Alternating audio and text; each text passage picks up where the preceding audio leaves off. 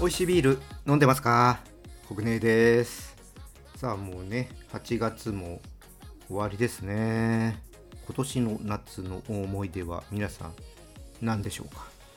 私はですねうん。特にはないですね、まあ、ずっとね仕事しておりましたので特にねどこ行ったとかそういうのはなくてはい。普通にね、えー、過ごしておりました。まあ、なかなかですね、まだちょっと新しい環境になって、えー、4月からですから、4、5、6、7、8、5ヶ月ですね。まあ、もうすぐ半年になるわけですけども、まあ、有給とかね、そういうのがないので、なかなかこうまとまって、えー、どこか行くとかね、遠くへ行くとか、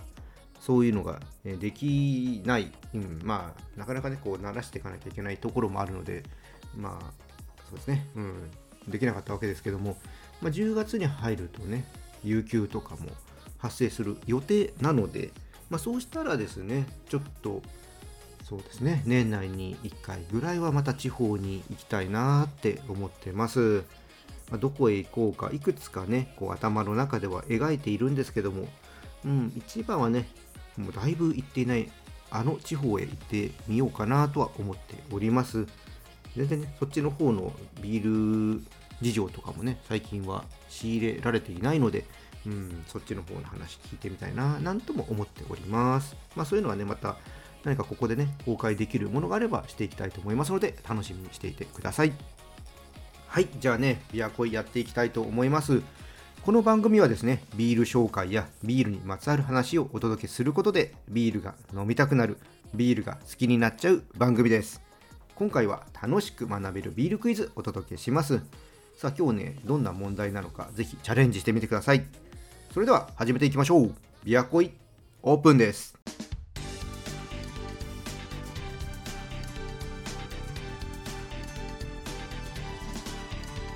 ビアコイ改めましてビアコイですじゃあまずはね乾杯していきましょう今日はですね、埼玉県のカールバーンブルワリーアンデスカカオスタウトです。カールバーンさん、ビアコイ初めてですね。じゃあ、いつも通りね、ブルワリーの紹介からいきましょう。こちら、カールバーンさんはですね、埼玉県飯能市にあるブルワリーさんですね。流行を追わず、歴史にその名を刻まれたビールを再現、これを目指していて、世界各地から原料を輸入し、歴史上のビールを自分たちらしく表現しています。で今回紹介するアンデスカカオスタウトはアンデス山麓で実るカカオ豆のチョコレートを思わせる甘い香りとローストしたモルトの焙煎香が調和するアロマティックな黒ビールで後味にはローストモルトの苦みが残るすっきりした味わいが楽しめるそういうビールだそうです。私はねこのビール飲むのが初めてですね。でねカールバーンさんはねできる直前にね実は取材させてもらったことがあってまあ、埼玉県のね飯能市駅からね歩いて10分ぐらいかなあのレストランがですね崖っぷちにあるんですよ。でここのレストランではアラビア料理だったかなっていうのは楽しめて結構珍しいと思うんですよね。そういう、えー、料理とこういうちょっと創意工夫したビールが楽しめるって場所で。あとはですね今渋谷とか横浜にもレストランあるのかな。なのであの反応に行かなくてもカールバンのビールっていうのは今楽しめると思います、まあ、そんなねカールバーンさんのビールアンデスカカオスタートじゃあちょっと飲んでいきたいと思います。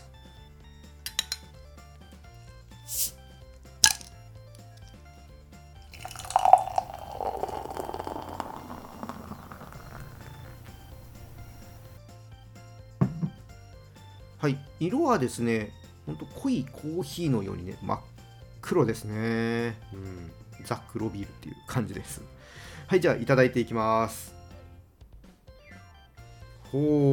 ほうほうほうほうほう。うん。あの口に含むとですね、ダークチョコレートみたいな苦みがあって、こう、後からね、酸味が出てくるんですよ。うん。で、こう今喋ってるとね、さらに後から甘みも出てきたりしていて、この甘みがこう全体をこう整えてくれてる感じがありますね。だから苦々しい感じにはなってないですね。うん。香りの方もねダークチョコレートを思わせるね香りとローストのねアロマがね軽やかですね。うんいい感じです。そうですね。まあ、甘みが、まあ、あってね整えてはくれてるんですけど、まあ、全体として、えー、強いのは苦味と酸味かな。うん。なんでロースト系とか酸味のあるコーヒー？こういうのが好きな方はね好みじゃないかなって思います。まあ、これはねペアリング行くなら無難に甘めのねチョコクッキーとかがいいのかなって思うんですけども前にねこういう黒いビールをフライドポテトと合わせたらね結構良かったんですよ。なので意外とね揚げ物っていうのも相性いいかなと思うので、うん、スタートがねすごいまろやかになったんですよね。だから、うん、意外と、うん、フライドポテトとかそういうのとジャンクなものとね合わせてみてもいいのかなって思いますね。あんまりね揚げ物とスタウトって僕自身はやることがないのでそうですねまた今度いろいろ試してみようかなと思います。是非ね皆さんもこういうのと合わせたらよかったよっていうのがありましたらね感想を教えてくださいはい、でこちらの商品なんですけどもオンラインショップの方で購入することができますえ今回はですね瓶で、え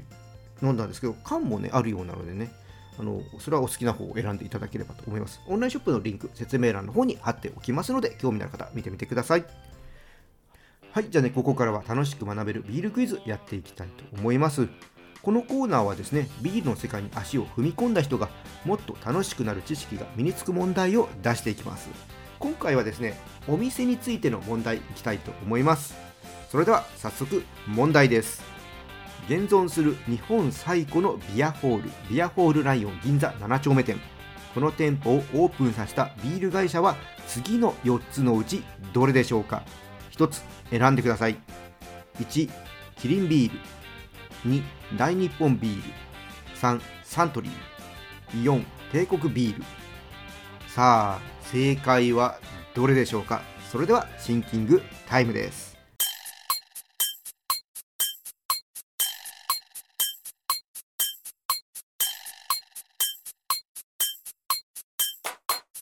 答えは決まったでしょうか？正解の前にもう一回ね選択肢の方をお伝えします。1キリンビール。2大日本ビール。3サントリー。4帝国ビール。それでは正解の方を発表したいと思います。正解は2の大日本ビールでした。皆さん正解したでしょうか？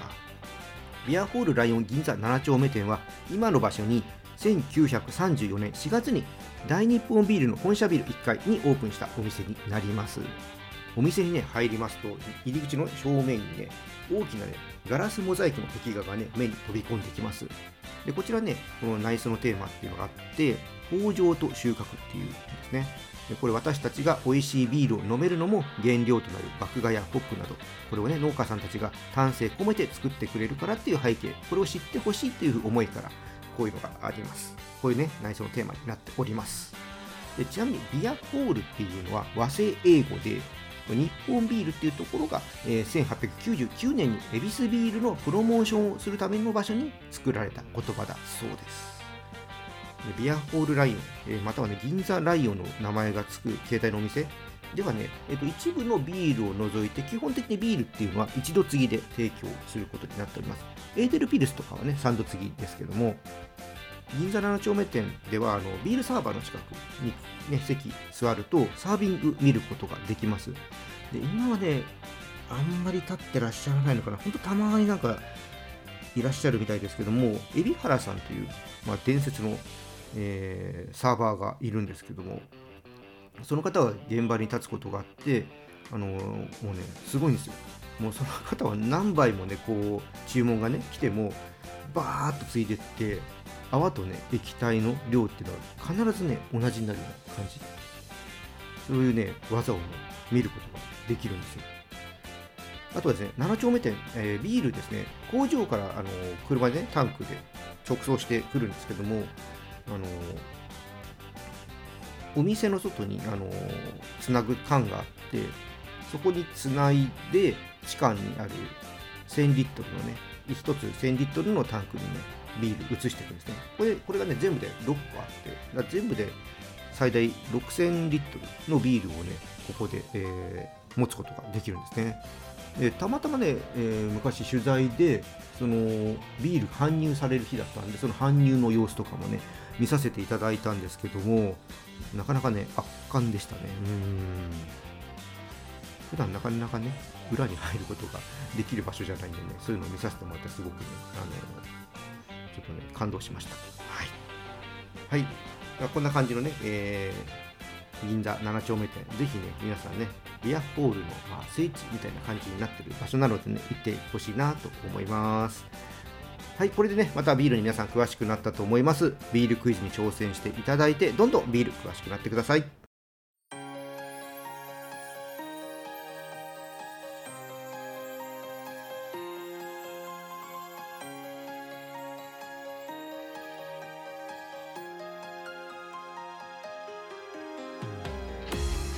ビアコイエンディングです。ライオン系列のお店はね、全国にありますのでね、近くにある方、ぜひ飲みに行ってみてください。個人的には熱々の唐揚げを頬張りながらね、ぐいぐい飲むのがね、好きです。またさね、これやると、唐揚げが熱くて、大体口の中やけどするんですよね。で、口の中、あの何日か痛くってね。あの皆さんはね、食べるときには気をつけてください。私は、あの懲りずにね、頬張っていきたいと思います。はい、じゃあね、今日はこの辺りで終わりにしたいと思います。このチャンネルではリスナーさんからの感想や質問お待ちしております。気軽にね、コメントとかレター送ってください。あと、今日の配信がね、よかったらぜひ、いいねとフォロー、そして SNS でチャンネルのシェア、よろしくお願いします。それでは皆さん、お酒は適量を守って健康的に飲んで楽しいビールライフを過ごしましょう。二十歳になっていない人は飲んじゃダメだからね。